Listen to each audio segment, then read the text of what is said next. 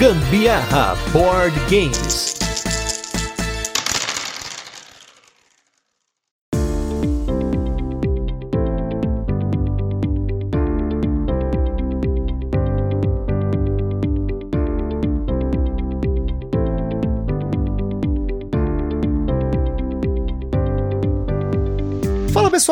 Gambiarra Board Games, sou aqui, Gustavo Lopes, hoje, pra gente fazer mais um episódio aqui do Gambiarra Board Games ao vivo, que é um programa no qual eu gravo ao vivo lá na Twitch. Geralmente eu compartilho pro pessoal que é apoiador do Gambiarra, então se você não apoia o Gambiarra, não deixe de apoiar lá no catarse.com.br barra Gambiarra Board Games. Tem uns underline aí no meio, mas se você clicar no link aqui na descrição dos podcasts, geralmente tem para você apoiar o Gambiarra. E o interessante desse conteúdo é que tem uma galera ao vivo que tá acompanhando a gente, comentando os jogos que eu vou comentar, porque hoje nós vamos falar dos jogos do 701 até o 800 que eu joguei. Tem muita coisa boa hoje, tem carteado, tem jogos nacionais, tem Age of Innovation, olha aí, grande hype aí da Grok para os jogadores de Terra Mística. Então, para quem nunca ouviu esse episódio, não deixe de ouvir os outros dois que eu já fiz, em que eu comentei dos jogos do 500 ao 600 e do 600 até o 700. A gente fez aí já essa dinâmica duas vezes e aí hoje eu sigo aqui com essa dinâmica em que ao vivo eu mostro na tela pra galera ver as fotos que eu tenho lá no nosso destaque do Instagram e eu comento em cima disso. E aí a cada 10 jogos eu também comento os comentários da galera que está comigo ao vivo aqui, grandes nomes aqui dos nossos apoiadores. Temos o Evo Moraes, temos a Mable, tem o Xandão, tem o Rafa Martins, tem mais um Gustavo, tem o Bruno, tem o Arthur, tem a Camila. Então tá todo mundo junto aqui comigo, apoiador do Gambiar, pra gente comentar um pouquinho sobre jogos. Então vou começar aqui falando para vocês dos primeiros jogos aí que a gente teve entre os 701 até o 800. O primeiro jogo aqui dessa lista é um jogo que eu não posso comentar sobre ele, que foi o jogo Lume. Lume que quem jogou na verdade foi a Carol e normalmente eu e ela jogamos juntos, mas nesse dia especificamente eu estava testando um protótipo meu do lado da mesa, assim, estávamos em uma mesa grande, né? E aí tinha dois jogos sendo jogados ao mesmo tempo. Queria ter jogado, achei o jogo bonito e eles depois jogaram Catan, fiquei com uma puta inveja porque de novo novo, estou sem jogar Catan há muito tempo. O outro jogo também foi um jogo que a Carol jogou na sequência, que é o, o 702, foi o Dice Forge, mas esse também não posso comentar muito, apesar de ter assistido a partida, ter ajudado nas regras. É um jogo que eu sempre tive curiosidade, porque tem esse esquema de você montar os dados, né? O Dice Forge é um jogo que você monta encaixando peças nos dados. Eu fiquei muito curioso, mas aí no 703 eu já posso falar para vocês, porque temos Orleans, que foi uma troca que eu fiz com um dos nossos apoiadores, o Márcio. Forte abraço aí para o Márcio. E o Orleans teve um episódio episódio dedicado aqui no Gambiarra. Então, se você quer saber mais sobre Orleans, jogo de bag building aí, que também teve uma outra versão lançada dele com a, as regras semelhantes, que na verdade aí é o altiplano, então tem toda a discussão, Orleans versus altiplano. Finalmente, a gente pôde falar sobre o altiplano no podcast. Na sequência, tivemos Gap, mais um jogo aí, mais um carteado, esse pela Paper Games, um jogo de fishing, né, um jogo de pesca, pescado, né? Já tivemos também um episódio dedicado a ele, não deixe de ouvir nossos episódios, né? Porque a gente parou de fazer episódios dedicados aos jogos. Então, provavelmente, alguns que eu vou citar, eu vou citar o Rádio Gambiarra número 1, número 2 e assim por diante. 705, tivemos o Custom Heroes, que é um jogo de climbing, né? Um jogo de escalada e também de shedding que você quer bater. Só que ele tem uma sacada animal, porque, para quem já conheceu, tem um jogo desse mesmo autor que se chama Mystic Veil, que é um jogo de cartas no qual você vai colocando cartas sobre cartas, tipo no estilo do Canvas também. Talvez vocês já tenham conhecido o Canvas, que as cartas são semi-transparentes e eles vão sobrepondo dando poderes às cartas. No caso do Climbing aqui, dá efeito, ele aumenta o valor da carta, às vezes diminui. Então é um jogo interessante, mas eu só joguei em dois e eu não gostei muito dele em dois. Eu quero jogar com mais pessoas para ver se ele brilha um pouco mais, porque a ideia dele é muito boa e a arte dele meio anime é muito bonita. Depois tivemos o Enquadrados, jogo aí da Copag Editora, do Chris Borges, da Talita. Já teve aqui episódio no Gambiarra, inclusive com o Chris Borges, e esse jogo ele fez parte do primeiro Rádio Gambiarra, então não deixe de ouvir esse Rádio Gambiarra, que é o nosso novo formato, em que a gente fala de vários jogos, da nossa experiência, focado na experiência mesmo, e a gente tá gostando bastante de gravar nesse formato. Na sequência tivemos o Set, que é um jogo até antigo da Galápagos, no qual você tem que identificar padrões de cartas, então eles têm formatos, cores, quantidade de formas, e foi muito legal porque a Lucy, que é a dona da Ludus Luderia, né, a casa de jogos mais antiga do Brasil, ela explicou o jogo pra gente, ela, ela falou que é um dos jogos que ela mais gosta tal, e foi muito legal a Lucy ter explicado pra gente foi uma experiência única e é um jogo que eu gostei bastante porque eu tenho uma certa facilidade com jogos de reconhecimento de padrões. Então, vou te falar que eu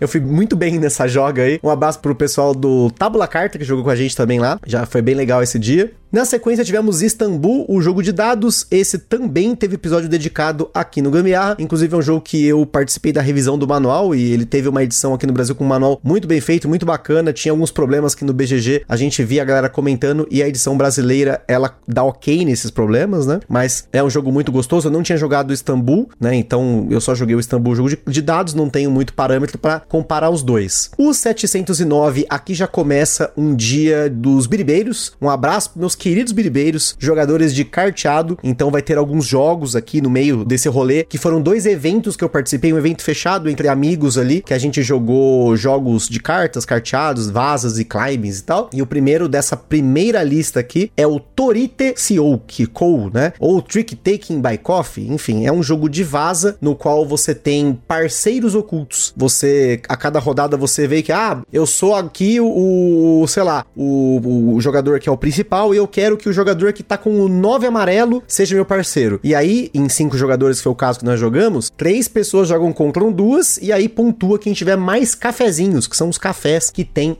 nas cartas. E depois, na sequência aqui, o último até da 10, esse aqui brilhou lindamente na mesa, como diz o Magana, sensacional, é o Knights with Poison, que é um jogo de vaza, que ele brinca com o Pusher Luck, né, a mecânica de force sua sorte, no qual você tem uma masmorra ali, uma dungeon, que você tá tentando explorar atrás, né, de gemas, né, que são gemas igual do Tesouro Inca, outros jogos aí que tem umas gemazinhas branquinhas, tem umas vermelhas, vermelhas tal. E ele pega, inclusive, emprestado uma brincadeira que acontece no Tesouro Inca, né? Pra quem não jogou Incan Gold, Tesouro Inca, tem até um outro nome dele, acho que é Diamante. E, nossa, eu achei o jogo sensacional. Eu vendi o meu Diamante, né, há muito tempo. E, nossa, achei o Knights with Poison sensacional. Pena que ele é mais um daqueles jogos que está esgotado e perdido no mundo. Recentemente, o autor publicou um PNP, né, do jogo lá no Twitter dele. E eu baixei as imagens. Provavelmente eu vou fazer um PNP para mim para testar a regra do jogo mais nova, porque ele atualizou, mas com a regra que já tinha. Gente, que jogo maravilhoso. Então, primeiro bloquinho aqui com os nossos primeiros jogos. Vamos ver o que a galera comentou aqui. A Camila comentou aqui que o Dice Forge, que a Carol não gosta da caixa, diga-se de passagem. Procure depois no Google Imagens aí. Caixa Dice Forge. Você vai ver aí. O Arthur Lacerda, que jogou em um dos encontros aqui, que eu vou mostrar dos biribeiros, ele jogou vários jogos conosco, ele vai estar tá aqui. Então eu vou comentar depois de novo pra ele, mas boa tarde aí pro Arthur. O Rafael Martins falou que prefere o Orleans e hoje sim eu prefiro o Orleans, tanto que eu vendi meu altiplano e fiquei com o Orleans. E o Bruno Naka mandou aqui que o Orleans ele precisa jogar de novo. Cara, eu joguei cinco partidas do Orleans, se eu não me engano, para fazer o episódio do Orleans, gostei bastante. Bruno mandando aqui, Bruno Mendes mandando boa tarde. A Camila comentou que o 7 buga a cabeça. E realmente, Camila, o 7 é um jogo que buga mesmo, porque ele é um jogo de velocidade, de você conhecer padrões rapidamente, assim. E eu tinha uma facilidade, principalmente quando todas as formas, cores e, sei lá, número lá era oposto tal. Era, foi bem legal a, a partida. O Eunus, não sei qual é o nome aqui, Eunus, boa tarde, vamos ver se a live sustenta no metrô. Tomara que sim. A Mabel mandou que curiosa pelo Istanbul Dados, porque só jogou o outro e gostou bastante. Esse aqui é um pouco mais simples, é uma proposta mais rápida, mais direta, tá mais alinhado com o que eu tenho jogado bastante. O Rafael Martins comentou que gostou bastante do Istanbul de dados. A Camila comentou que pontua quem tiver mais cafezes aí do Torite. Corra, cafezes, adoro cafés. Quero café! Né? Sensacional. Bruno Mendes comentou que, que o Night with Poison é bom demais, ele quer e também quer conhecer o Torite. E aí o Eunus comentou aqui, jogos japoneses obscuro, adoro procurar essas hidden gems. E sim, hoje vai ter várias aqui. Vai ter várias, porque agora continuando aqui na nossa sequência aqui, os outros jogos que a gente jogou nesse encontro Biribeiros aí, tem o Trumpen. O Trumpen, que é um jogo de cartas em que todas as cartas estão em branco. Cada jogador recebe uma canetinha e a gente vai desenhando nas cartas, escrevendo nelas, né, qual é o naipe delas e qual que é o número. O naipe você, se eu não me engano, você, agora eu tô tentando me lembrar, mas acho que é isso. O naipe você desenha na hora que você vai jogar e o número você você desenha antes. Então você sabe. As, é tipo quase como Cat in the Box. Só que você tem três cartas na mão por rodada de vaza, né? E aí você vai fazendo um puta de um grid na mesa com todas as cartas que já foram jogadas. E aí tem uma pontuação para quem completar um naipe, para quem completar um número, se eu não me engano, é negativo. É, alguns dos jogos aqui, gente, provavelmente eu não vou lembrar 100% das regras porque eu joguei apenas uma vez e é, tem dias que eu joguei 10, 12 jogos um atrás do outro. Então é até difícil lembrar de tudo aqui. A cabeça uma hora falha, né? Na sequência aí tivemos o Pups, que é uma joia rara aí do Fel Barros. Um abraço pro Fel, que levou essa cópia que ele pagou uma fortuna. Tava eslivada com sleeve premium de Magic, aqueles shields mesmo de silicone. E nós, a nossa mesa, abriu o jogo e foi jogar na frente, antes dele ter jogado, né? Então o Fel é desses caras aí que leva os jogos pra galera jogar sem mesmo ele ter aproveitado o jogo, por mais caro que ele tenha pago no jogo. E o Pups é um jogo de vaza que tem aquele esquema de você tentar prever quantas vazas você vai ganhar, só que ele tem um esquema que você pode prever até três vazas ou exatamente três vazas, e aí isso vai te dar uma pontuação positiva se você cumprir, negativa se você não cumprir. Só que você pode usar a carta que você, que é uma, são cartas que você vai pegando, né, do que você pode ganhar de vazas. Você às vezes pode reutilizar essa carta para tentar prever de novo se você vai conseguir aquela condição de previsão ou não.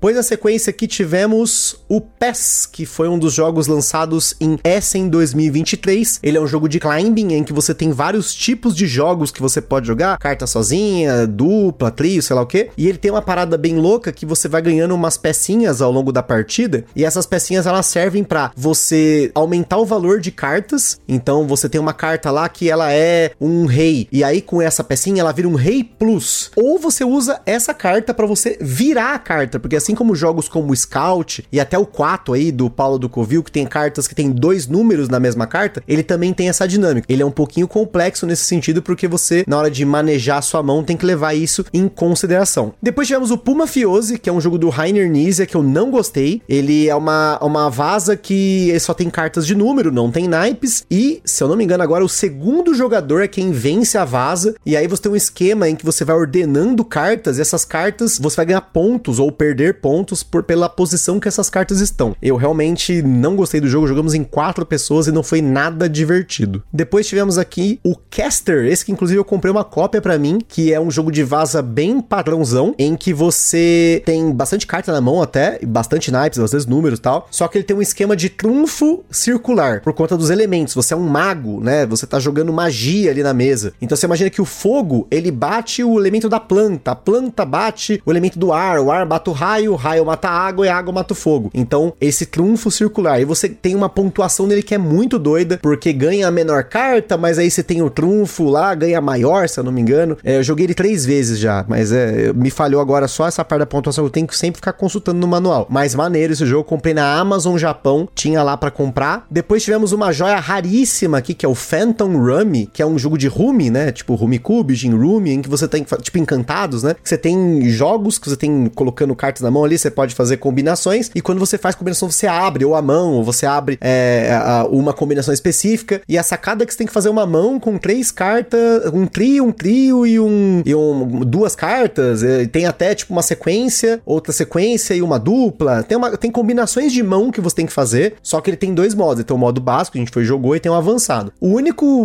ruim dele para mim é que ele demora, são muitas rodadas, mas eu gosto de jogos de Rume, infelizmente só tive essa oportunidade de jogar ele uma vez. Depois tivemos um bizarríssimo aqui que é o Pin Combi Trio, que é um jogo de cartas no estilo climbing, em que você pode jogar três tipos de jogos: carta sozinha, uma, uma sequência de cartas, de duas cartas, né? Tipo 61, 62. E aí que mora o perigo desse jogo, porque o trio que você joga, ele vai contar o espaço entre as cartas. Então, 71, 73, 75 equivale a 2, porque 75 menos 73 é 2, 73 menos 71 é 2. E aí o próximo jogador, ele tem que jogar cartas que superem essa diferença. Então, 147 superaria, porque são o número 3 aí entre cartas, né? Enfim, esse aqui demorou bastante na mesa, porque você tem que ficar fazendo esses cálculos e quem quer ganhar vai fazer cálculo com todas as suas cartas. Depois tivemos Flotsam Fight, que é um jogo da Oink Games. Ele também é um jogo de climbing, só que ele é um jogo de climbing, né, de escalada, em que você vai ter várias pilhas de cartas para escalar. E elas vão escalar de acordo com o número divisor desse número. Então, você tem lá o, o na coluna 3, tem o número 3, você vai poder jogar 3, 6, 9, 12, 15, todo número que é divisível por 3. Não, fique assustado, porque todas as cartas têm um númerozinho do lado que ele é divisível. Então você consegue saber que 12 é divisível por 2, por 3, por 4, por 6 e assim por diante. Tem um númerozinho. É até um jogo matematicamente muito legal. Esse daí um amigo nosso comprou uma cópia, então esse eu pude jogar de novo. Depois tivemos aí o Voodoo Prince, que a Mable tava na mesa também. Esses últimos jogos aí, quase todos o Magana tava comigo lá do Carteado Around the World, foi bem legal. O Voodoo Prince é mais um jogo de quem? Rainer Nizia, e é uma vaza no qual você tem um limite de vazas, né? Para você estourar, se você passar de 3, se eu não me engano, pelo menos na nossa contagem de jogadores, você, entre aspas, estoura e você pontua por cada jogador que já estourou a quantidade de vazas tal, né? Então você não quer ser o último, porque o último você vai se dar muito mal, você não pontua, pelo que eu me lembro, eu acho que é isso, mas o penúltimo é bom. E aí no nosso 720, quebrando completamente a sequência de vazas, tivemos o Marvel Zombies,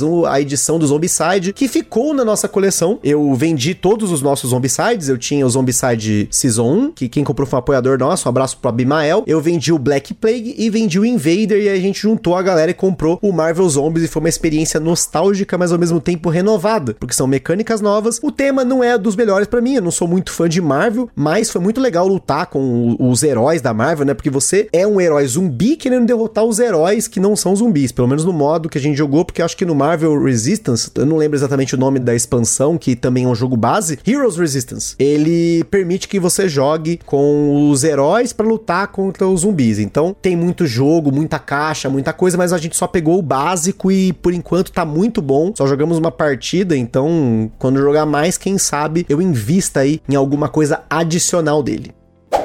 Nos comentários tivemos a, a que tá fazendo lobby de um tema que tá sendo votado lá entre os nossos apoiadores, que é o Causos nas Jogas número 2, pra galera comentar dos seus causos, porque quem é apoiador do Gambiarra pode votar nos temas que são abordados aqui praticamente agora todos os episódios a galera tá votando nos temas. Então, se você for apoiador, você pode votar nos temas. A Amable comentou aqui que gostou bastante da manipulação do PES, eu também achei um ponto bem interessante. Ela também comentou que o Voodoo Prince é uma relação de amor e ódio. eu não sei se a Amable jogou de novo, mas a gente só jogou essa partida. O Xandão comentou que gostou do Voodoo Prince, mas perdeu a partida, obviamente, como ele colocou aqui, perdi a partida, lógico. Essa eu ganhei, nessa que eu joguei no Biribeiros, acho que. Mas na verdade eu acho que eu ganhei pelo cansaço, porque a gente tinha jogado tanto jogo, a galera já tava começando a ficar cansada, e eu não canso. Então eu aproveito esse finalzinho pra sair ganhando uma atrás da outra. O Ayrton comentou aqui, ó, quero conhecer o jogo japa dos gatos construtores de castelo, que é o Catstle Builders. Esse é um jogo da editora Furukodo é do designer Furokudo, que é o mesmo cara que tá publicando os jogos do Taylor Reiner, lá do Taylor's Trick Taking Table. Também quero conhecer, não pude conhecer, não deu tempo de jogar no último Biribeiros. O Evo comentou aqui, ó, vamos de lobby, realmente, lobby até nos temas é ao vivo aqui. E a Amable comentou que jogou de novo depois. Olha aí que coisa boa. Nosso Voodoo Prince. Esse ainda tô atrás de uma cópia para Moar, que eu gostei do jogo, sim. Seguindo aqui com os nossos jogos, vamos aqui para o 721, que é o Rick and Morty Total Recall, um jogo que eu não gostei nem um pouquinho. É um jogo de cartas, tem uns efeitos e você quer, adivinhar a posição dos carinha lá na, num grid de cartas. Não jogaria de novo. Esse aqui vai para a pilha do não gostei mesmo. Depois jogamos o Best Candy on the Block Re-Rapid, que é uma edição de Kickstarter de um jogo de vaza, em que você tem múltiplos naipes e um tema de doces de Halloween. Gostei do jogo, não joguei ainda com as expansões que vem na caixa, pretendo jogar. 723, olha o lobby do Games for Two. Eu comprei uma cópia do Equili Tetris e jogamos várias partidas. É um jogo de peças, né, desses de mass market, né, que você encontra em loja de brinquedo por 20, 30 conto, em que você tem que tirar uma cartinha e empilhar uma peça. Sinceramente, eu vou acabar passando pra frente, eu já joguei algumas partidas dele e achei ok. Acho que eu, eu, já tenho jogos de destreza de empilhamento demais aqui na coleção. Talvez apareça até alguns aqui novos e um que realmente vai ficar, que eu gostei muito, vai ficar aqui na coleção. Depois no 724 tivemos o A Game of Cat and Mouth, que é um jogo da Galápagos, em que você tem uma daquele esquema do Exploding Kitten dos gatinhos, né? Você tem um gato no meio da mesa e aí você vai jogando umas bolinhas com uma peça de uma mãozinha de gato que tem um imã grudado na caixa e a caixa do jogo é o tabuleiro. Eu achei sensacional, mas mais sensacional sensacional ainda é que eu comprei num bug da Amazon, então eu paguei acho que 25, 30 reais esse jogo, que custa mais de 300 conto. Então esse aqui foi stonks demais, porque joguei várias partidas, acho muito divertido, apesar de ser bem bobinho. Depois tivemos 725 District Noir, um jogo japonês lançado pela Paper Games, exclusivamente para dois jogadores, que eu gosto muito da arte japonesa, comentei isso no podcast, então teve episódio District Noir, ouça aí, esse é um que eu gostei bastante. Depois tivemos essa vaza linda, maravilhosa, excelente para dois jogadores exclusiva, que é o Violet and the Grumpiness. Esse jogo ficou no meu top 2 do ano passado de jogos novos jogados. Ele é uma vaza para dois assimétrica, em que um jogador controla uma menininha, que é a Violet, que ela tá tentando chegar num amiguinho dela que tá do outro lado do, do da, da, floresta, que ele vai virar pedra durante o dia, então ela, ela tá indo atrás dele. E aí tem o Grumpiness aí, que é o Torek, que é uma criatura lendária aí, nórdica, sei lá o que, que ele tá tentando impedir ela de chegar até o destino dela. E isso é jogado com vazas. É uma vaza que tem draft de cartas aberto. Você pode ou não seguir o naipe do oponente. Ele tem um, um fluxogramazinho de como funciona a vitória e a derrota nesse jogo. Cartas, a maioria delas tem efeito, mas funciona depois que você entende a sacada do jogo. Depois tivemos Gaivotas da TGM, que a gente recebeu aí com uma produção incrível aí da caixa, cheia de pena. As gatas para as penas para todo quanto é lado na casa aqui. E é um joguinho de set collection bem legalzinho. Teve episódio também. Depois Sugar Gliders da Grok na sua edição com capa nova. Um joguinho bem gostosinho. Temos muitas partidas ali em dois, bem rapidinho. E não posso deixar de comentar aqui mais uma vez aí sobre o Lucas Fatini, lá do Sou Eu Podcast, que comentou bastante aí do Sugar Gliders, fez o lobby do Sugar Gliders e ele acabou chegando aqui na nossa coleção. Depois, mais um carteado que não era carteado até a gente descobrir, que é o Kuberts da Grok também. Ele é um jogo de pescado, de fishing, também com Rumi, né? Rummy. E aí, mais uma vez, porque que a gente jogou ele tanto aqui, porque eu gosto muito desses jogos de Rummy. A ideia dele é que você tem pássaros na mesa que você tá, vai tentando pescar, entre aspas, e você vai juntando uma coleção desses pássaros na mesa para você poder abrir, né? Então você tem esse esquema de você comprar e abrir, né? Então ele, inclusive fora do Brasil, a propaganda dele é de Rummy Game, né? Ele é um jogo de Rummy. E 730 foi o Dança dos Tronos, jogo muito interessante que eles usam um flipbook. Sabe aqueles livrinhos que você vai passando as páginas e as coisas vão se mexendo? Então ele faz isso, só que uma, tem um aplicativozinho, toca uma musiquinha, a hora que para você tem que tentar chegar no objetivo da missãozinha, né, da, da, da ficha da vez para você pontuar.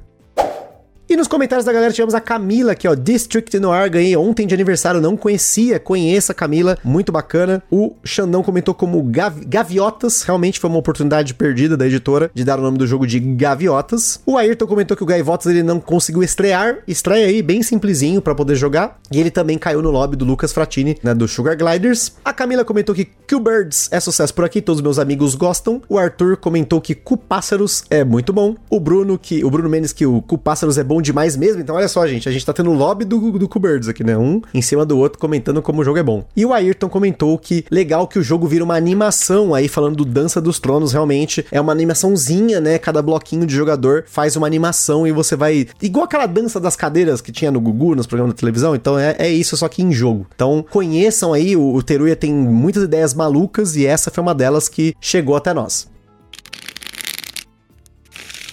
No bloco aí do 731 até o 40, primeiro aqui foi o Fora de Ordem. Esse também já apareceu no Rádio Gambiarra. Adoro os jogos de trivia do Leandro Pires e do Rodrigo Rego. Esses dois são sensacionais, gente. E o Fora de Ordem, ele tem essa sacada de você ter cartas para você apostar em qual posição uma das coisas que tem na trivia é estar em primeiro, segundo, terceiro, quarto, quinto. Gente, jogo sensacional. Meu Deus do céu, joguei muito esse jogo em 2020 2023 e também agora em 2024. Recomendo muito se você gosta de trivia. Depois tivemos o Hamlet, que é um outro. Mais, todos esses jogos aqui, o outro foi da Doleta, mas a maioria dos jogos a gente recebeu da Grok. O Hamlet, ele é um jogo de construção de cidade, que tem um esquema de construção de rotas com burrinhos. Eu já fiz episódio sobre ele e eu fiquei muito feliz com esse jogo porque ele me deu uma sensação de divertir enquanto tô jogando, pela, porque eu tô brincando, né? Construindo a minha cidade, e essa cidade é todo mundo junto que constrói, mas ele tem uma satisfação de como o jogo fica no final, né? Eu gostei muito disso no jogo. Talvez ele tenha algum, algumas questões, né? Como o encaixe das peças, ser meio confuso e tal, mas eu gostei bastante do Hamlet. Esse fica na minha coleção aqui, porque eu tô vendendo bastante jogo, mas esse com certeza vai ficar. 733 teve o Amida lá, também teve episódio já, jogo da dupla Kisling e Kramer, muito maluco, quase comprei esse jogo no Kickstarter, mas aí a Grok anunciou, falei, pô, vamos pegar a edição nacional aí, muito melhor que pagar um fretão absurdo lá do Kickstarter, e ele é um jogo visualmente muito maluco, né, teve episódio aí, então não deixa de conferir, mas muito bonito, gosto de jogos que a arte do jogo tabuleiro, ele me atrai visualmente, às vezes o jogo pode não ser tão bom, esse aqui é um jogo bom, mas às vezes o jogo não é muito bom, mas a arte do jogo me pega, assim, então eu tenho um pouco de dificuldade de separar essas duas coisas. Depois, voltando para os carteados, tivemos Twin Palms, que é um jogo de vaza, você joga duas cartas e a combinação dessas cartas vai ter aí uma, um, uma ordenação de ranking, né? E aí, dependendo de como você faz a aposta lá, você pode pontuar bem ou mal. Isso é muito de como você é bom em apostar. Eu gostei do jogo, mas quero jogar mais para ter uma, uh, um veredito melhor sobre ele. Foi bastante indicado pelos biribeiros, então eu acho que eu preciso jogar mais, porque esse esquema da aposta, ele se aposta em cima de aposta, então depende dos jogadores saberem jogar bem na mesa para dar certo. Depois temos o Tapple, que é um jogo que eu não gostei, que é um jogo desses que você tem que falar uma letra, uma coisa com uma letra e clicar na letra e aí depois bater no negócio e tal. É, eu prefiro, falando de jogo de conhecimentos assim tal, eu gosto mais dos jogos do Rodrigo Rego e do Leandro Pires, então esse aqui acaba sendo muito assim fraquinho para mim. Depois joguei o Jekyll versus Hyde, que é uma vaza para dois jogadores, no qual um jogador vai controlar, quer fazer uma pontuação específica, como o Jekyll, e o outro que é uma pontuação específica como Hyde. Também quero jogar mais vezes, porque eu só joguei uma vez e eu achei ele ok. Em termos de vaza para dois jogadores, eu gostei mais do Fox in the Forest e também do Violet and the Grumpy Niece. Depois temos uma bombaça, que esse é, esse é bomba, meus amigos, esse é muito bomba, que é o Prophet's Gambit. Na verdade, esse jogo, ele é uma regra que foi criada para um baralho de D&D chamado Curse of the Strad. Acho que é isso, é assim que se fala, né? Ele é um baralho de tarô que foi desenvolvido para esse RPG. E aí saiu uma regra, antigamente vinha no manual, agora não tem mais isso. É um jogo que parece um poker, em que você tá tentando fazer uma mão de cinco cartas de poker para abrir a melhor combinação. Achei muito paia esse aqui, não rolou mesmo. O diferencial dele para um poker tradicional é que as cartas de High Arcana do tarô, elas têm efeitos, mas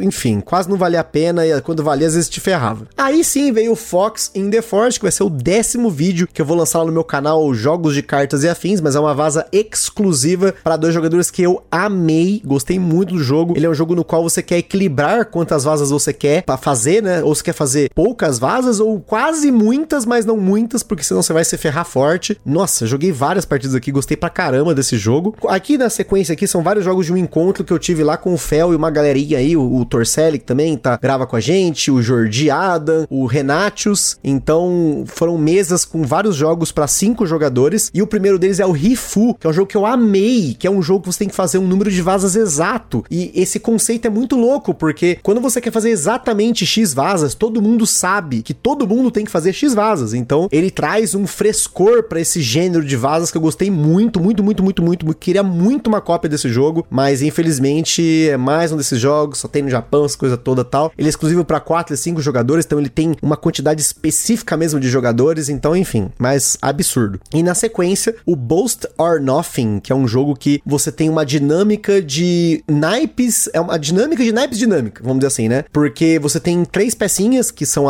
azul, vermelha e amarela, e essas peças elas representam a força entre os naipes. E eu achei o jogo muito legal, gostei muito do jogo. E, enfim, esse aqui é um jogo que faria um lobby para ele aí, falando de lobby, porque é uma caixinha pequena, poucas cartas, muito interessante o conceito. Não são muitos jogos que tem esse esquema de, de naipe dinâmico que funcionem bem. Eu, eu achei que funcionou muito bem o Bolsar Nothing. Então, ainda tem muito carteado aqui hoje, mas esse aqui foi um dos que eu mais gostei.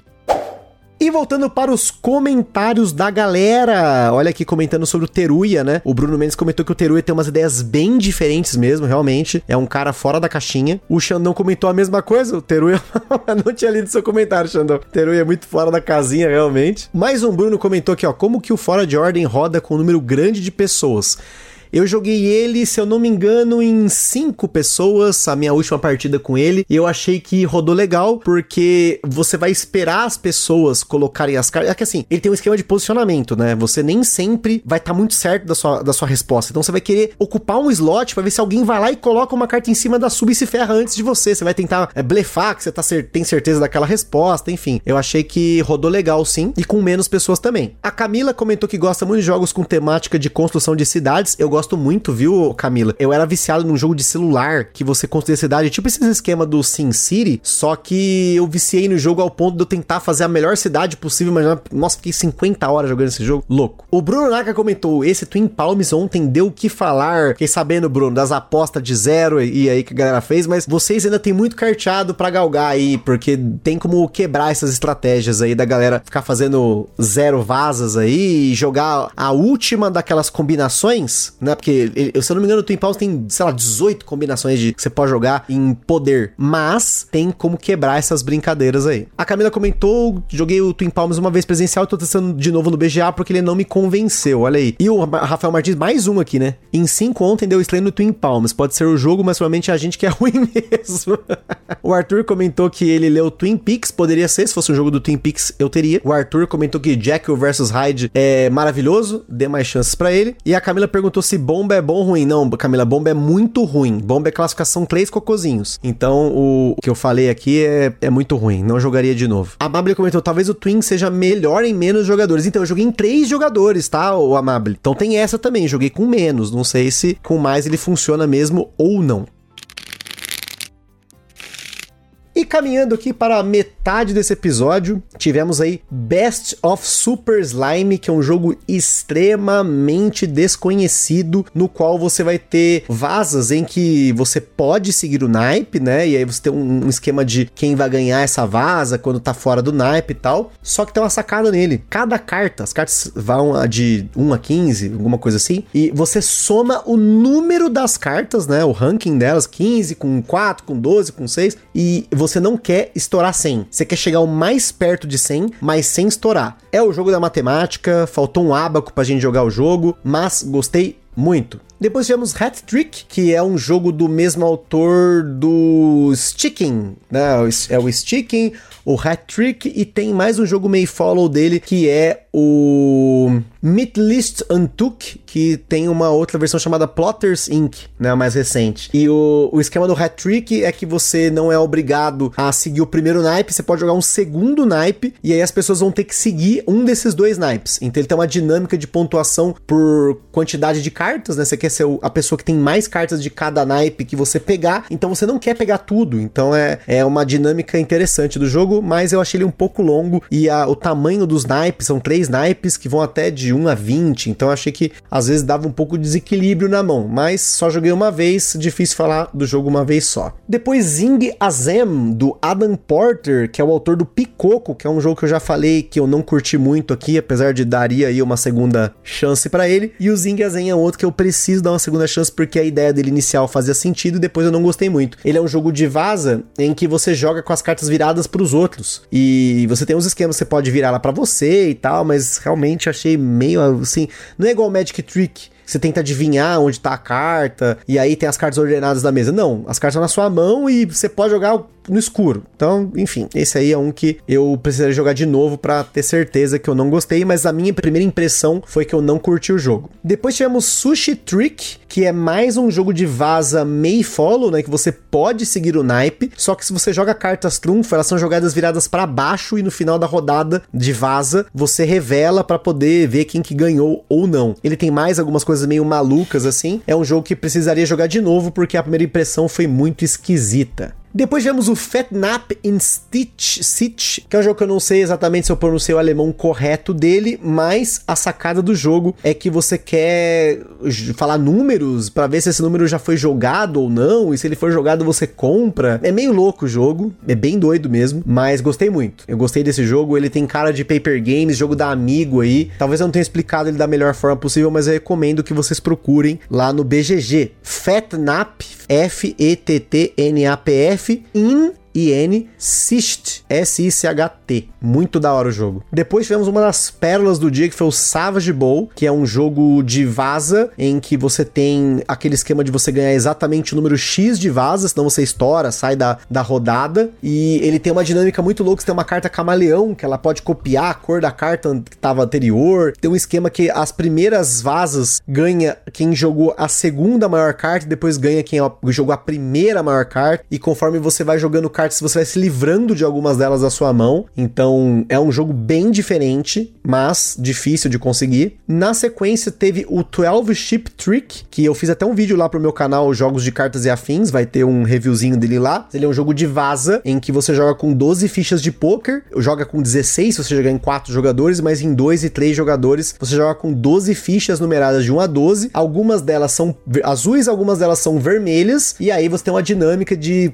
tentar pegar os pontos sem estourar 21 pontos. Ele tem duas pontuações diferentes, tipos de pontuação, mas eu joguei com essa que você não pode estourar. Se você estourar, você não ganha ponto. Se você não estourar, você ganha um ponto e aí ganha quem tiver três pontos. Depois tivemos Procuratos. Ele foi o primeiro jogo do primeiro Rádio Gambiarra. É um jogo da linha micro da Paper Games. Gosto muito dos jogos da linha micro. Então ouça lá o Rádio Gambiarra número 1. Depois tivemos Terra Nova, o irmão mais novo aí do Terra Mística. Olha só, vamos fechar hoje com o Age of Innovation, que é o, né, a outra ponta da brincadeira. Mas o Terra Nova é uma versão mais simples do Terra Mística. Nós jogamos várias partidas com várias das facções e eu achei legal, mas depois de ter jogado o Age of Innovation, acho que o Age of Innovation é mais jogo para mim, mas talvez o Terra Nova, por jogar mais rápido, ser mais simples, seja para você que tá aí nos ouvindo. Teve episódio sobre o Terra Nova, não deixe de ouvir. E agora na metade aqui, tivemos o Fox in the Forest Do It, que é a versão cooperativa do Fox in the Forest, é um jogo para dois jogadores apenas, e ele tem algumas coisas parecidas com o Fox in the Forest em relação às cartas ímpares terem efeitos, os efeitos são diferentes, mas é, é bem legal porque você não quer ganhar todas as vasas, você quer ganhar vasas para andar num tabuleiro e nesse tabuleiro tem umas gemas que você quer coletar. Muito legal, não é muito fácil, acho que a gente tem duas vitórias de seis partidas, mas eu gostei muito. É, esse tava, acho que, não sei se a Fanbox ia lançar, mas morreu essa história. Gostei muito do Fox the Forest, mas também gostei do Fox in the Forest Do It.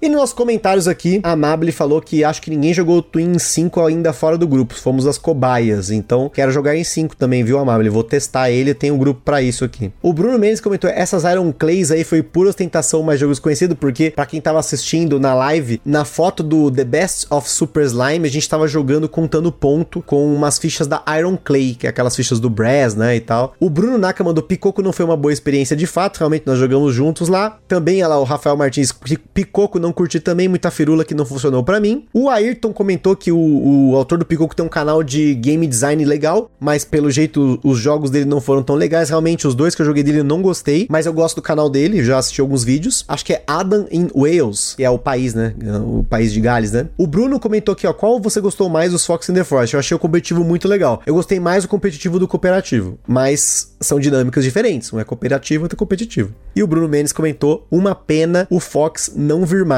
E eu queria aproveitar aqui para mandar um abraço pro paizinho vírgula, o Thiago Queiroz, né? Que também tem o canal lá de board game que é o Jogando Juntos. Que enquanto eu tô gravando aqui o episódio, ele tá me xingando no privado aqui porque eu mostrei para ele os jogos infantis na Amazon no Japão ele tá gastando dinheiro lá enquanto eu falo aqui, né? Acontece, gente. Jogos japoneses são top demais.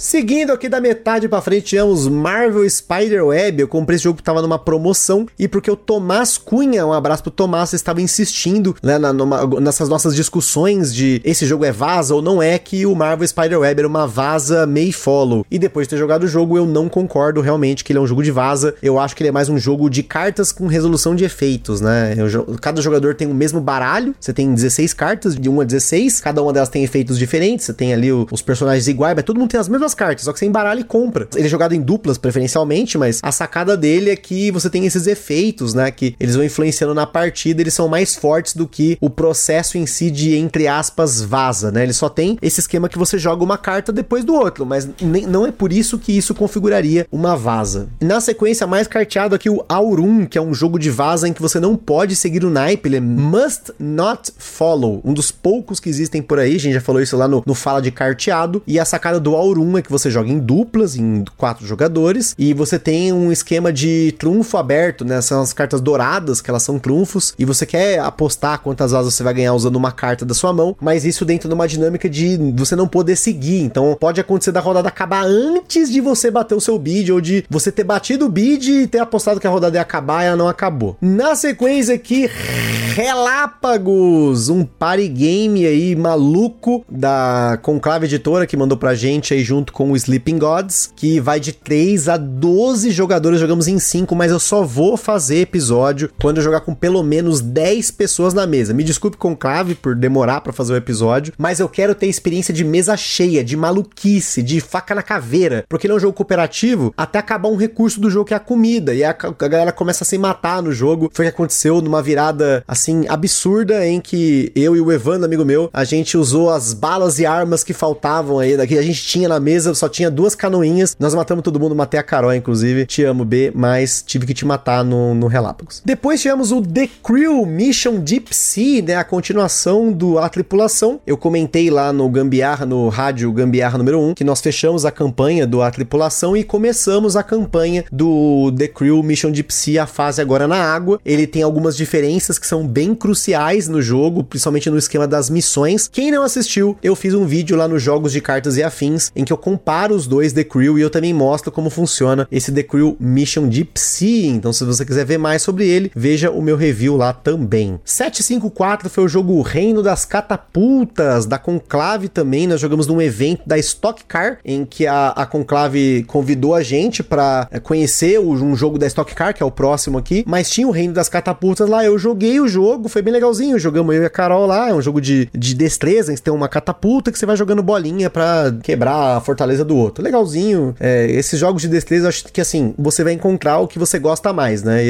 esse aí eu achei legal, mas não peguei para mim. E aí tivemos o Race Day Stock Car Pro Series, que foi um jogo aí da Conclave em parceria com a Stock Car, em que eles fizeram esse jogo que ele é um jogo de corrida, baseado num jogo que o pai de um cara que estava envolvido lá, que é o do designer, né, que ele fez, e aí teve os pilotos da Stock Car que juntaram junto aí para juntaram junto, foi bem ruim. Para fazer o jogo lá na Stock Car, a gente assistiu a corrida também, olha só que legal. Um abraço aí pro pessoal da Conclave que chamou a gente para esse evento aí, foi muito legal. E o jogo também é legal. Nós jogamos, não jogamos com a mesa cheia, não jogamos a partida completa. Infelizmente não pude jogar o jogo novamente. Eu acho até que teve pouco conteúdo sobre esse jogo. Eu gosto de jogos de corrida, principalmente quando ele é bem temático. Ele, esse jogo ele tem algumas questões para mim, principalmente de design gráfico do tabuleiro, às vezes meio ruim de enxergar a posição que você vai parar o seu carrinho ali, mas foi muito divertido. Eu joguei com a Um abraço lá pro pessoal do We Roll, She-Roll, Board Games aí, foi bem legal a partida. Depois tivemos The Arctic, que é uma expansão barra jogo base, né, para o próximo jogo da lista que é o Aqua Garden, que é um Kickstarter da uma editora que chama Ushibakoya, que tem a arte da Saibepu, que é uma artista aí que faz muitos jogos de vaza, muito carteado japonês, inclusive a versão japonesa do trio, que é o Nana, e o Aqua Garden e o, o The Art que veio junto com o Aqua Garden, né? Ele é um jogo para dois jogadores somente, que um jogador controla os pinguins e o outro jogador controla os ursos, e aí você tem ali um esquema meio xadrez, só que cada jogador tem uns poderzinhos, você faz um draft dos poderzinhos do começo. Eu achei bem gostosinho de jogar, mas o Aqua Garden, sem dúvida, foi aí uma das pérolas aqui, eu acho que de todos os jogos que eu falei até agora, o Aqua Garden para mim foi um dos melhores que eu joguei nessa leva. Ele é um jogo bem simples, tá? Você tem um aquário que você vai montar e aí você tem vários meeplezinhos de peixes diferentes. Esses peixes eles consomem oxigênio e ou, às vezes eles aumentam o oxigênio do tanque. Você tem vários tanques que você quer encher com os peixes certos para você pontuar. E aí o Kickstarter veio com um monte de peixe diferente, um monte de meeple bonitinho e isso me alegra muito porque ele é um jogo bonito que joga rápido em dois jogadores, joga bem e é muito gostoso. Depois nós tivemos o Hora et Labora, que não tem absolutamente nada a ver com o anterior, porque é um euro de gestão de recursos do Uwe Rosenberg, que fazia muito tempo que eu não jogava um jogo novo dele, e esse aqui, que coisa mais maravilhosa. Minha cópia tá muito detonada, mas valeu cada centavo, porque a gente já jogou ele nas duas configurações de jogo, que é a França ou a Irlanda. Num deles tem produção de vinho, no outro tem a produção do whisky. E nossa, gente, que jogo bom! Ele tem um esquema de gestão de recursos que é compartilhado entre os jogadores. Então você faz uma alocação de trabalhadores para pegar recursos e esse recurso ele vai aumentando o valor dele conforme vão passando as rodadas, mas ao mesmo tempo, se alguém usa, ele vai lá pro final final ele volta a ser bem fraquinho. Então tem essa dinâmica de ver quem que vai usar o recurso primeiro, além de, claro, ter uma cacetada de ações. Só que você começa com o seu tabuleiro praticamente vazio e você que vai construir o que, que você vai ter de espaços de ação. E você pode, inclusive, forçar o outro jogador a usar uma ação, desde que você pague para ele né, uma moeda, que é um recurso no jogo. Tem uma caralhada de recurso no jogo. Gente, que jogo bom. É bem provável que ele apareça no próximo Rádio Gambiar. Se não for nesse próximo, agora vai ser no outro. Acho que esse vai ser um dos meus jogos favoritos do Uwe Rosenberg, pensando aí no que eu já joguei dele, a Agrícola, o Fields of Harley, o, o Banquete Odin, pensando nos jogos grandes dele aí, né? Ainda quero jogar o Hallertal, né? Não joguei ainda o Hallertal. E aí, tivemos um 18xx, gente. Finalmente, depois daquele guia 18x, aquela loucura toda, eu consegui a minha cópia do Shikoku 1889, que foi um Kickstarter que levou anos para chegar, mas ele chegou e eu e a Carol jogamos. Eu quero jogar ele de novo, porque foi uma partida que foi bem disputada até um momento, que aí cagou tudo, porque eu fiz um dump de ações na Carol, porque ele é 18x, se você não ouviu o 18x, o guia sobre o 18x, não deixa de ouvir um episódio excelente que a gente fez aqui, que falou só sobre esse subgênero dos jogos de tabuleiro, que são jogos de mercado de ação com construção de trilhos, né? Você tem as suas companhias de trem, que elas são compartilhadas entre os jogadores de acordo com as ações que você tem, só que você tem um jogo bem agressivo, bem econômico dele, e o Shikoku, essa versão 1889 Shikoku 889, ela é muito bonita, teve um redesign, não é feia como a maioria desses jogos, e foi uma partida demorada, levou umas 3 horas de jogo aí, mas eu gostei do jogo, só não sei se 18x é para mim, porque sabe essa coisa tipo assim, ah, o jogo é bom, mas eu não sei se é para mim. Eu não tenho certeza. Eu vou jogar de novo. Se não for para mim, ele vai para venda. E agora aqui, voltando para os nossos comentários aqui, o Evo Moraes comentou, Terra Nova esgota rapidinho se a pessoa joga várias e várias vezes. Para mim, não que ele esgotou, Evo. Eu gostei dele, mas eu, eu acho que tem mais espaço aqui para mim pro Age of Innovation do que para ele. Eu já vou falar sobre isso depois. O Ayrton comentou aqui, ó, tem o bongo do Pokémon na Amazon Japão, é bem focado para crianças. Vixe, isso aqui é, é, Tem a galera que vai ser insta-compra ouvindo isso. O Rafael Martins comentou que nunca jogou o Aurum, mas achou bonitão. O Bruno Mendes comentou, será que o Aurum vem para terras brazucas? Acho difícil. O Ayrton comentou: esse Relápagos parece ser bem legal. É legal. O Arthur comentou: Aru podia vir pro Brasil com redefinição do tamanho das cartas. É, gente, porque as cartas estão tamanho porcaria lá. Tive que comprar uns sleeves, preciso cortar ainda os sleeves. Rafael Martins mandou um coraçãozinho pro The Crew. O Arthur comentou: chegou a jogar a variante do The Crew pra 2? Não joguei, não joguei, porque eu acho que não faz sentido jogar The Crew em 2. Tem que ser quatro jogadores. Até três eu fico meio assim, mas jogo. Agora, quatro para mim é ideal. O Ayrton comentou: Reino das Catapultas foi a sensação das férias com as crianças. É legal, ó, jogo pra criança aí, ó. O Wagner comentou que o Reino das Catapultas comprei pra minha filha, detalhada tem oito meses. O Wagner tá comprando o jogo com desculpa que é pros filhos aí, olha aí que coisa linda. O Xandão comentou, ó, joguei Stock Car com mesa cheia e brilhou, terminamos a partida em pé e tensos. Louco, boa, Xandão. Foi bom porque a maioria da galera que tava lá era só criador de conteúdo, então foi bom, é bem legal ver aí o feedback da galera que jogou sem ser criador de conteúdo. Rafael Martins comentou, entrou pro radar esse hora te labora. Cara, que esse jogo é louco, hein? É, pesa, é bem pesado, mas é louco, gostei muito. O Evo comentou, eu compro o Shikoku. olha o lobby. Xandão comentou, ó, Shikoku 1889 é um 18x bem agradável a quem está começando. Realmente, o manual super fácil de aprender, o jogo flui bem. Amable, embora jogar o Aurum que tá aqui sem estrear. Olha aí a galera marcando as jogas aqui. Bruno Menes, hora te labora, ainda quero conhecer. O Evo, voltando à Terra Nova, a questão é que ele acaba sendo muito enxuto e com algumas partidas você já pega o jeito máximo de cada facção, realmente, concordo. O Rafael Martins já tá marcando a joga aqui e também o Bruno Menes concordou que acha que esgota rápido mesmo o Terra Nova, mas é uma excelente opção para quem quer jogar um jogo estilo Terra Mística, mas que seja um pouco mais rápido, mais simples também, né? Porque realmente você precisa de dedicação para jogar um jogo desse tipo. Seguindo, meus amigos, aqui, ó, Fukazu, Fukazu no 7, posição 761 aí dos jogos jogados. E teve cast dele já, a gente falou no Rádio Gambiarra, convidando o autor do jogo, que é o Diego Antunes. Na sequência, tivemos aí o Must Follow Tower Builders, que é um jogo de vaza que tem empilhamento de peças estilo Jenga, Tetris, né? E eu fiz a minha cópia do jogo. Eu fiz as cartas, eu fiz a, as pecinhas, eu improvisei a pontuação do jogo. Não sei se tem o um manual completo, mas quando eu vi que existia uma vaza com Jenga com Tetris e, e destreza e tal, minha primeira reação foi fazer a minha. E depois, não tá na foto pra galera que tá vendo ao vivo, mas a gente imprimiu peças 3D para o jogo ao invés dos cubinhos de madeira. Seguindo o carteado, tivemos o Trick or Roof, que foi uma experiência legal em 3 e em 5 foi desastrosa. Quero jogar de novo, porque a gente jogou um detalhe errado em 5 jogadores, mas ainda assim não acho que isso vai mudar alguma coisa. Mas em 3 jogadores eu gostei do jogo, falta jogar em 2 também, que é uma variante que tem no jogo que eu quero experimentar. Depois o, foi o Pimalflaumen, que também é conhecido como Pice e também é conhecido como Plums, que é um jogo de vaza do Matthias Kramer, um autor famoso aí por jogos como o Kraftwagen e também o Lancaster. E a sacada aqui desse jogo é que ele é um jogo mais antigo, né? Ele, ele tem um esquema de set collection em que você vai tentar chegar ali numas cartas que te fazem um, um set collection, né? Tá na carta e também tá na, na, na Você usa as cartas das vasas que você ganha para fazer o set collection e também algumas dessas cartas que te fazem pontuar. Enfim, é meio confuso, mas é bem legal. Ele tem três baralhos, tem uma temporada 1, 2 e 3 que você joga com cartas diferentes. Então, gostei bastante do jogo. Depois,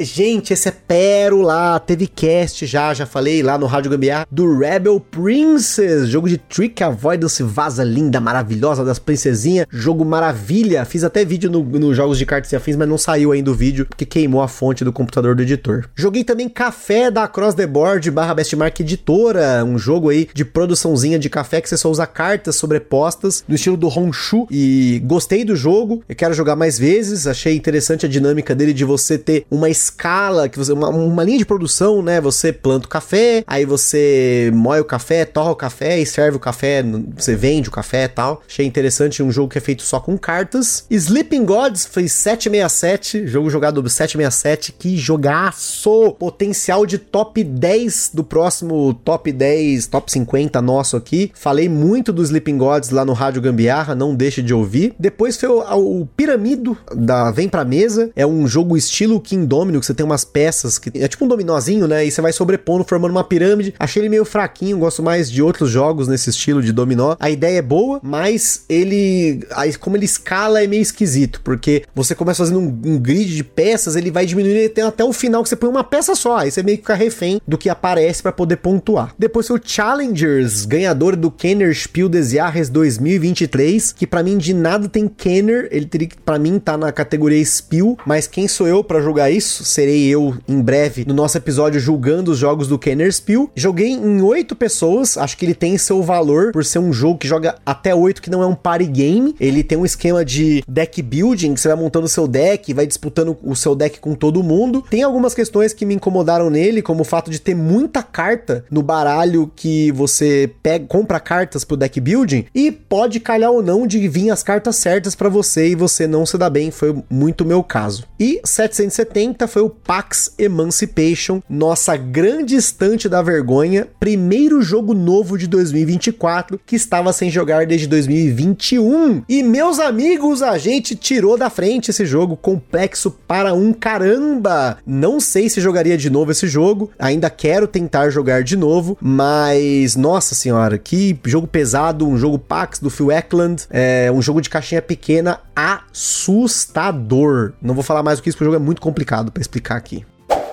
Comentários da galera aqui, ó. O Evo comentou que é o verdadeiro scriptado. Ele, imagino que ele esteja falando aí do Terra Nova, não tenho certeza. Rafael Martins que falou que gostou bastante do Rebel Princess. Olha aí o, o, nosso grande lobby do carteado. Café, outra delícia, ele falou aqui. Imagino que ele é um cara cafezeiro gourmet. O Bruno mandou aqui: única pena do Rebel Princess é que não roda em dois, mas vaza em dois. Realmente tem que ser vaza específico para dois. Variante de vaza em dois, para mim, normalmente não funciona. Amable Rebel Princess é marav maravilhoso mesmo. O Arthur Rebel Princess coraçãozinho. Brunaca, cafés e princesas rebeldes, bom demais. E o Rafael Martins comentou: John Company já aprendi e já joguei. Pax Emancipation é a próxima jornada. E para quem for jogar o Pax Emancipation, baixe os player aids do BGG. Muito melhor jogar com os player aids que os caras fizeram lá. E assista a explicação do Heavy Cardboard. É o melhor vídeo, não assisto do Phil Eklund porque é uma bagunça como ele explica o jogo. Seguindo aqui do 771 até o 780, a partir de agora deve ter uns 15 carteados novos, então já tô avisando vocês aí. primeiro deles é o Escalation, que é um jogo de climbing, né, de escalada, bem parecido com o dobro na dinâmica de você não querer passar, porque se você passar você pega carta e carta é ruim, mas você tem um esquema que você soma cartas iguais à sua mão, tem números de 1 a 14, a proporção dos números é um pouco diferente, e nesse jogo o shedding, né, você bater é ruim para os outros, porque as cartas que ficou é ponto negativo para pessoa. Depois tivemos o Dokito Ice, que coisa mais linda esse jogo, é um jogo de vaza em que você quer jogar especificamente ganhando três vasas, se você ganhar quatro você estoura. Algumas dessas vasas, quando você ganha, você tem um bônus de ponto, porque você tem um sorvetinho, você vai montar um sorvetinho, e algumas das peças no verso dela tem uma estrelinha que dá ponto. Tem, acho que, a variante que isso é revelado, você, quem ganha primeiro, mas eu só joguei a variante família do jogo. E acho que eu errei porque não é só carteado ainda, porque apareceu aqui o Glifos da Paper Games, mais o jogo da linha micro da Paper Games, que é um jogo de memória. Falei sobre ele no Rádio Gambiarra número 2. Confiram lá o Rádio Gambiarra número 2. É, realmente, não é só carteado mesmo, não. Porque entrou Desconfronto. E a gente precisa falar sobre Desconfronto, gente. Desconfronto, um jogo da Nat 20 Board Games, que tem uma proposta de ser um jogo com vários modos de jogo. Você tem um modo competitivo PVP, um modo cooperativo, modo campanha, modo Overlord. E eu acho que é um jogo que pecou muito pelo manual, porque eu fiquei mais de duas horas tentando me fazer uma conclusão de como eu explicaria o jogo. Eu queria muito jogar ele no modo campanha e muitas pessoas tiveram a mesma opinião do que eu. Teve lá o Ludo ao Cubo, acho que é esse o nome do canal, que falou um pouquinho sobre ele recentemente. Teve o Augusto August lá no Aberto para Conferência, que teve até uma opinião bem ácida sobre o jogo e uma galera não gostou da forma como ele abordou, mas eu concordo com ele em vários pontos, que é um jogo que precisava ter um carinho melhor pelo manual e que ele fosse menos aberto, porque eu acho que você não pode num board game, né? Um board game ele não é como um RPG. O board game, quando você recebe a caixa, o manual e ele tem que ser suficiente para você jogar o jogo. E no caso do Desconfronto, tem muita coisa que você tem que assumir e tem um monte de questões na Ludopedia que os autores tentaram esclarecer. Eu entendo que é a primeira vez que os caras lançaram o jogo, mas eu acho que foi um jogo muito ambicioso e que ele poderia ter tido uma dedicação melhor para algumas coisas dele para chegar num produto em que você simplesmente consiga pegar, sentar e jogar. Você não precisa entrar para pegar um manual 2.1.1 e ver o FAQ na Ludopedia. Eu espero muito que esse jogo tenha um manual definitivo para que eu possa pegar o jogo, ler o manual, ensinar e jogar. Enquanto isso, infelizmente, ele tá aqui em espera, porque foi um jogo que a gente aceitou, né, receber da editora para fazer um review, mas eu não tenho como fazer um review sem jogar o jogo corretamente. E na primeira partida que a gente teve, a gente teve muita dificuldade com o jogo, com o manual dele, então eu resolvi esperar, né? Eu conversei com o próprio designer do jogo, o Guilherme, um abraço pro Guilherme. A gente espera aí que tenha um manual revisado do jogo. Eu até queria conversar com o autor, comentar os meus feedbacks, mas eu não tive tempo, gente. Tá chegando vários jogos aqui, muitas produções de conteúdo, então eu não tenho conseguido parar para isso, mas eu queria realmente tentar contribuir para melhorar esse manual, porque eu gostei muito da, da produção do jogo, das imagens, né, do, da ideia dele, então eu acho que ele merece, sim, uma atenção. Agora sim, agora eu acho que vai, hein? Agora é os carteados, em 775 All My Brain, falamos do All My Brain junto com outros jogos do Bruno Catala no último Rádio Gambiar. Jogo de escalada, eu fiz vídeo nos jogos de cartas e afins, então tem vários conteúdos para vocês assistirem aí sobre o jogo. Agora, agora, agora sim, meus amigos, agora vai ter carteado pra caramba. Esse aqui foi um, um dia pré-Biribeiros, né? O nosso evento lá da galerinha. E aí no dia seguinte teve o Biribeiros, então vai ter um monte de jogo de vaza aqui agora. E carteado, né? O 776 é o Twinkle Starship, que ele é um jogo de vaza do mesmo autor do Maskman e de vários outros jogos excelentes, em que você tem cartas que eles têm uns números que são tipo num relógio analógico, digital, né? Aqueles digital que tem as barrinhas assim, né? E você tem palitinhos que você vai usar até o final da rodada para ser exatamente quantas asas você ganhou, mas você pode usar esses palitinhos para mudar os números. Então, o 2 com dois palitinhos vira um 8. O 9 com um palitinho vira um 8. O 0 vira um 8 com palitinho e assim por diante. Não é só 8, mas você consegue transformar números, sei lá, com dois palitos o 4 vira um 9. E o 6 pode ser jogado como um 9. Enfim, é, é um jogo bem doido. Difícil de manejar, inclusive. O 777 foi o Team da Han, que é um jogo do Pierce Sylvester, que é o autor do Virzin das Volk, do Brian Boru, do The King is Dead, um monte de jogo bom pra caramba. E o Team da Han, ele é uma vaza que tem controle de área e como você vai investindo lá numas barraquinhas de frutas e você pode não jogar,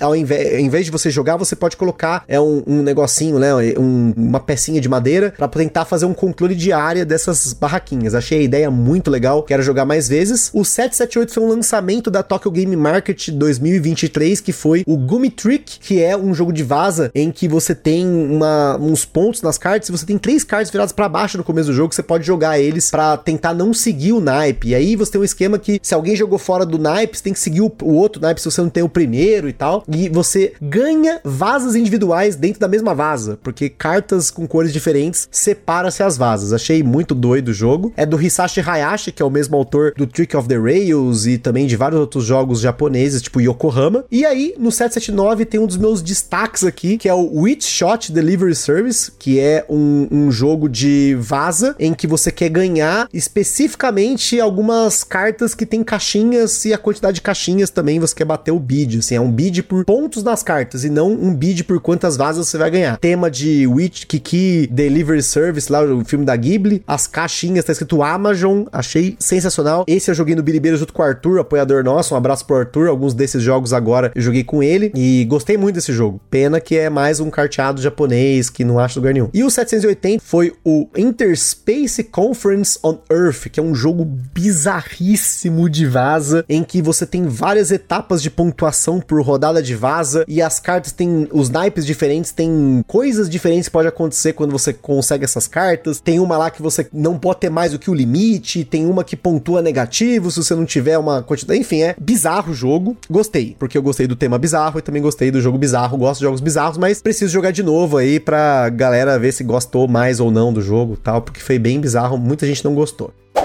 Nos comentários aqui, o Evo comentou: tenho medo de não gostar da rolagem de dados do John Company. E ele tem até o Rafa Martins comentou aqui, ó. Cara, é como eu falei no post que fiz do Insta, as rolagens fazem muito parte do gerenciamento de risco do tema. Claro que tem sorte, mas dá para contornar isso, vale a pena conhecer. Joguei em 5 no carnaval e foi assunto por dias. Olha aí que coisa doida. A Mabel comentou: gosta da caixinha do Twinkle Starship, que ela combina aí com a caixa do Cinderella's Dance e também do Planet Etuk e do American Bookshop, que é o Corta, lá no Japão. Eles têm um são jogos do Taiki Shinzawa, que eles têm umas caixinhas de estilo de livro. E galera que gosta de colecionar, provavelmente ia gostar dessas caixinhas. E o Arthur comentou que o Witch Shot Delivery Service foi muito legal, quero jogar com a variante também. Tem uma variante avançada. As partidas contigo no Biribeiros foram sensacionais, valeu Arthur, porque a gente na hora ali muitas vezes lê regra na hora, é uma maluquice, né? E para fechar aqui, ó, faltando 20 jogos aqui, tem o Iados, que é um jogo bizarríssimo, que o Magana, a gente comentou com o Magana no último Fala de Carteado, que é uma vaza que você divide a sua mão e as cartas da direita da sua mão, dá uma carta que é uma divisória, são cartas que você não precisa seguir o naipe, só que para você não seguir o naipe, você tem que ter o naipe da carta jogada na vaza do outro lado da sua mão, que é must follow, você é obrigado a seguir. Difícil pra caramba de pontuar no jogo, porque você quer tentar jogar suas cartas may follow, mas você não quer ser o primeiro, porque você quer pontuar em cima de quem jogou primeiro. E, é, nossa, bizarro o jogo, bizarro, bizarro, bizarro. Até difícil de falar dele aqui. Depois é o Trick Time Crisis, gostei muito desse aqui. É um jogo de vaza naquele esquema que você não pode seguir o naipe, igual do Aurum, e junto com o Enemy Anemone, Homem Batata,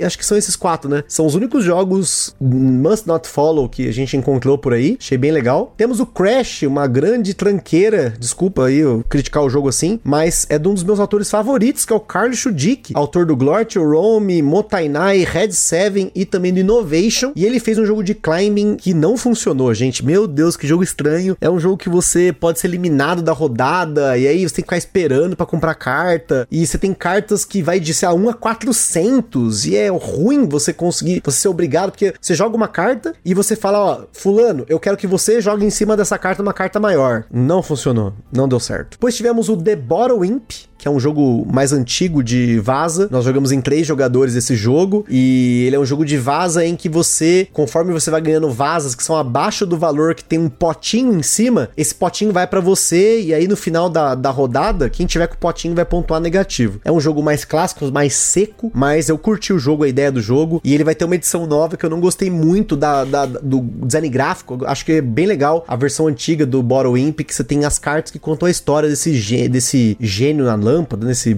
sei lá, diabrete na lâmpada. Na sequência, tivemos o Ding, meus amigos, o jogo do Exódia que não funcionou. Eu falei desse jogo no Fala de Carteado número 3, que é um jogo de vaza que vai até 8 pessoas. Nós jogamos em 7. Ele é super demorado. Ele tem um esquema de poker, de você tá in or out da rodada, mas ele é extremamente bizarro. A distribuição de cartas é estranha. Se você tiver Ding na sua mão, tem cartas D, I, N, G, você já ganha automaticamente a rodada. Nossa, é um jogo que tem, tem um potencial da gente melhorar melhorar o jogo fazendo um develop no jogo, mas nem o autor quis colocar o nome dele no BGG ou na capa, sei lá, do jogo, porque não aparece. Depois joguei Flip Over, que é um jogo de vaza no qual você vai jogar duas rodadas seguidas, a cada duas rodadas, com a mesma mão. Só que na primeira mão, a pontuação de certas cartas é positiva e a outras é negativa, e o, o carta mais forte daquela vaza é o número da rodada, então sei lá, são 10 rodadas, e aí na primeira rodada, um é positivo, ele é o mais forte, depois é o 2, aí o 3 é negativo, e aí inverte essa pontuação na rodada seguinte. Achei bem interessante, mas ok. Depois joguei o Itadaki Sashiagi Pancake, que é um jogo de vaza que você quer fazer umas pilhas de panquecas com as cartas da vaza. É um jogo estranho, tem um take that aí meio gratuito, não sei se eu curti muito o jogo não. Depois eu Coliseu, o protótipo do Enio, lá de Minas Gerais, um abraço pro Enio, que é um jogo de vaza no qual você tem uma trilhas que você quer pontuar nessas trilhas. Ele funciona, sei lá, eu vou falar do Age of Innovation de novo, mas tem uma pontuação que é por posicionamento nessas trilhas. A pontuação é pelo posicionamento. E eu achei o jogo bem interessante interessante, tá bem legal, tá bem redondo o jogo. Esperamos que ele seja lançado aí até o DOF. Depois teve o Geekmon Capture, que quem tá na, na live aqui tá vendo ele do meu lado aqui, o protótipo do Geekmon Capture, que é um jogo de destreza, estão os cubinhos, que são as suas bolinhas, tipo pokebolas, e você quer jogar esses cubinhos em cima das cartas e capturar os, os bichinhos para você fazer um set collection com alguns deles que tem a evolução e tal. Tem vários grupos de cartas que você vai jogar, então tem uma rejogabilidade bem legal, e o começo é difícil para você tentar fazer o cubinho que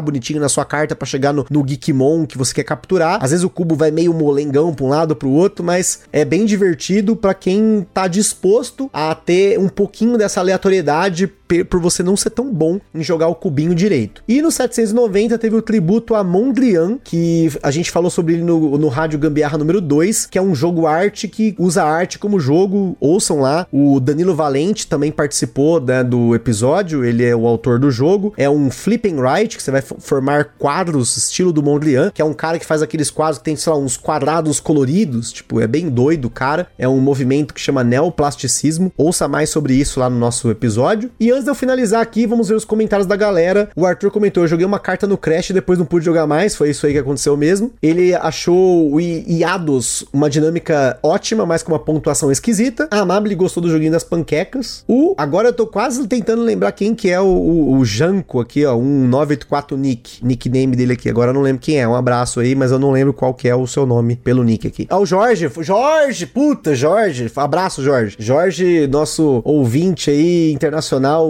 também agora viciado em carteado. Trick Time Crisis é muito bom. Joguei três vezes nesse final de semana que passou e comprei na hora. Olha aí, fica aí um relato sobre esse jogo, achei bem interessante. Um abraço pro Jorge que jogou com o Taylor do Taylor Trick Taking Table. Ele conheceu o autor do Magic Trick, que é o Chris Ray. Então o cara tá no lugar certo. Um abraço pro Jorge, foda, muito foda. E a Amable comentou: ah, é bastante take that mesmo no Itadaki Sashiag Pancake, realmente tem bastante take that.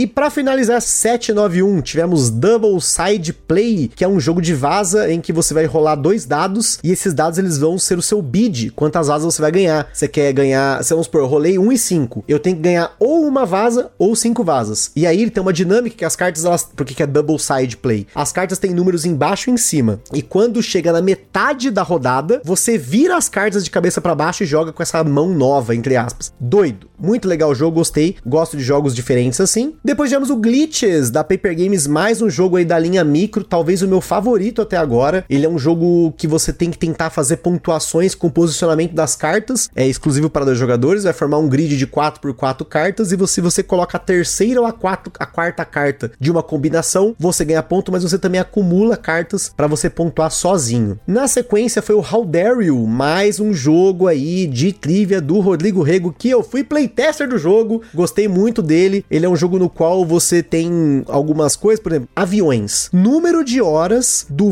voo mais longo comercial, sem parar. E aí você tem que chutar uh, duas horas, dez horas, e aí alguém pode falar, how dare you? Ele vai te desafiar, e aí se ele acertar, tipo não é top, né? Se você se ele acertar que você tava errado, você ganha a carta, e aí se você ele errar, ele fica com a carta, e aí esse jogo é aquele jogo que você tem perdedores, e não exatamente ganhadores. 794 aí tivemos o Inside Job, que é um jogo de vaza, no qual você tem um traidor no meio, esse cara ele não é obrigado a seguir naipe, e é um jogo cooperativo entre os outros jogadores. Tem que tentar cumprir missões e se você não cumpre essas missões, vai ficando melhor lá pro traidor. Gostei da dinâmica do jogo. Eu gosto mais do Shamans, mas o Shamans é um pouco mais complexo e a maioria da galera não gostou de jogar o Shamans e essa galera que jogou com a gente o Inside Job preferiu mais o Inside Job. 795 tivemos o Clue The Office. Um abraço para o Bruno Fernandes que me conseguiu essa pérola maravilhosa, que ainda assim ele é um, um detetive, mas você tem uns poderzinhos, umas cartas diferentes no jogo,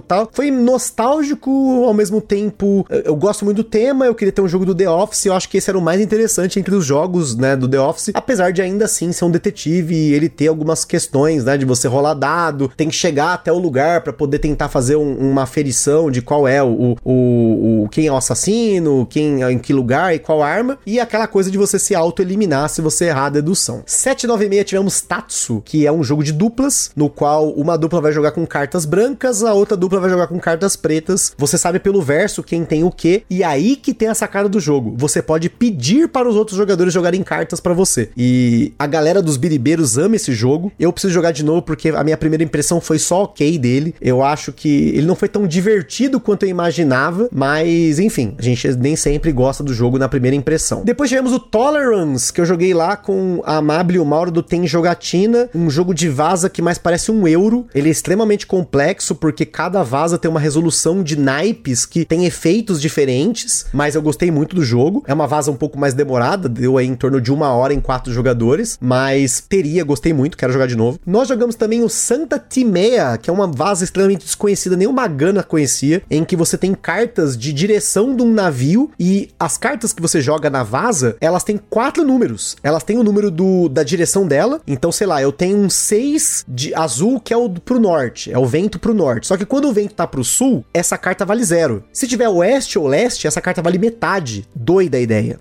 Gostei muito do jogo. Por fim, tivemos o 4, que é um jogo do Paulo lá do Covil. Ele tem cartas numeradas com dois números, né? Virado para cima, para baixo, né? Estilo Scout, o Double Side Play. E ele tem uma dinâmica que você começa com uma mão azul ou verde. E ao longo das, da, das escaladas, se você não conseguir jogar na escalada, você vira, né? A, a carta para um lado, para o outro. Ou você compra cartas novas e você quer fazer o shed, né? Você quer bater. E por fim, tivemos aqui o Age of Innovation, hype da galera galera a versão com esteroides do Terra Mística. Ele, a gente jogamos em quatro jogadores e com a, o Eric e a Isa do Turno B Games, que são especialistas em Terra Mística. E foi uma partida demorada, porque foi a primeira de todo mundo, apesar de ser a base do Terra Nova, do Terra Mística, ainda assim ele tem algumas coisas para você fazer no timing certo. Eu não acho que eu joguei o jogo bem, apesar de ter ficado em segundo lugar, mas gostaria de jogar de novo e principalmente ver como que é a variante dele para dois jogadores, né? Como que é o tabuleiro para dois, né? Porque no Terra Nova foi bem legal, mas esse é mais jogo para mim do que o Terra Nova, porque eu acho que o peso do Terra Nova para mim, eu tenho muitos jogos leves, e no peso do Age of Innovation eu não tenho tantos, e eu acho que é uma experiência muito, assim, uma, difícil até, uma, tem interações muito fortes, tem muito bloco, ele tem, para quem já jogou Terra Mística, né, que eles estavam explicando, tem o, as inovações que você customiza ainda mais o seu tabuleiro, a sua facção é composta pelo tabuleiro, pela raça e por a peça que é o seu palácio, e por essas peças de inovação que você compra, e aí tem umas outras peças que você compra que também te dão, pode te dar renda, pode te dar alguma coisa a mais no jogo. Então, a complexidade dele está na quantidade de coisas que você pode customizar o seu tabuleiro de jogador. E quem conseguir jogar isso melhor vai ter mais êxito na partida, como foi o caso aí do Eric, que ele soube jogar melhor a mesa e fazer caminhos melhores ali no tabuleiro, porque de resto, a base do Terra Mística e do Terra Nova está no Age of Innovation. Se você já jogou Terra Mística, que é uma experiência mais complexa, complexa, uma nova experiência, jogue o Age of Innovation. Se você acha que o Terra Mística já é pesado para você, não vá atrás do Age of Innovation. E foi muito legal porque foi um evento que a gente participou na Grok. Um abraço aí pra todo o pessoal, pra toda a equipe da Grok, que eles nos convidaram aí para um, conhecer alguns dos jogos deles que ainda vão ser lançados até. Teve até jogos que a gente tá em embargo, não pode falar que tava lá, mas eu joguei o 4 e joguei o Age of Innovation lá. Queria ter jogado o Worm Spam, o Voidfall e o Slay the Spire,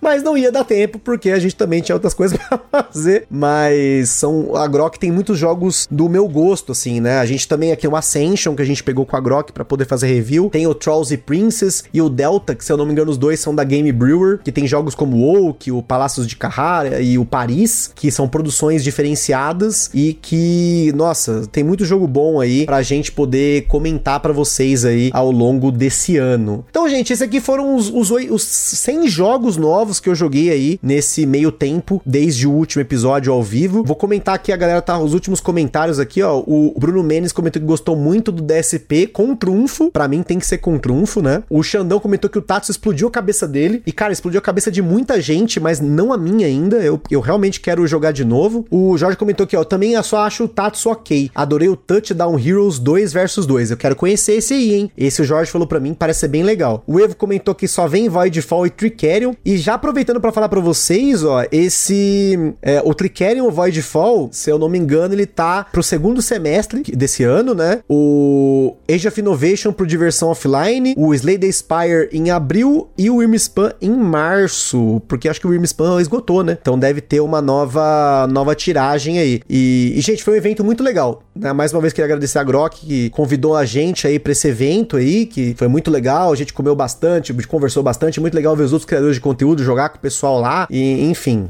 gostei muito da experiência, espero que tenha mais vezes aí. E a Amable comentou, adorei o Tatsu, mas acho que a mesa influencia demais. Também concordo, viu, Amable? Eu acho que a mesa influencia muito. E normalmente, gente, quando eu, a gente faz esse do 701 a 800, eu comento dos que eu mais gostei aqui. Acho que o Sleeping Gods foi o meu favorito de todos. O Aqua Garden também tá aí muito forte. E o terceiro lugar difícil, não vou conseguir falar para vocês qual seria o meu terceiro lugar dos top 3 aí, desses que eu joguei nesse meio tempo, que teve muito jogo bom e teve muito carteado aí no meio. Mas é isso aí. Queria agradecer todo mundo que comentou e para quem tá ouvindo aqui, espero que tenham gostado desse formato para variar. Falei muito de muito jogo, mas falei pouco também para poder caber tudo aqui. E é isso aí. Tamo junto, aquele forte abraço e acompanha a gente aí no Catarse e também ao vivo lá na Twitch TV barra Gambiarra World Games quando dá, né não? Aquele abraço, tamo junto.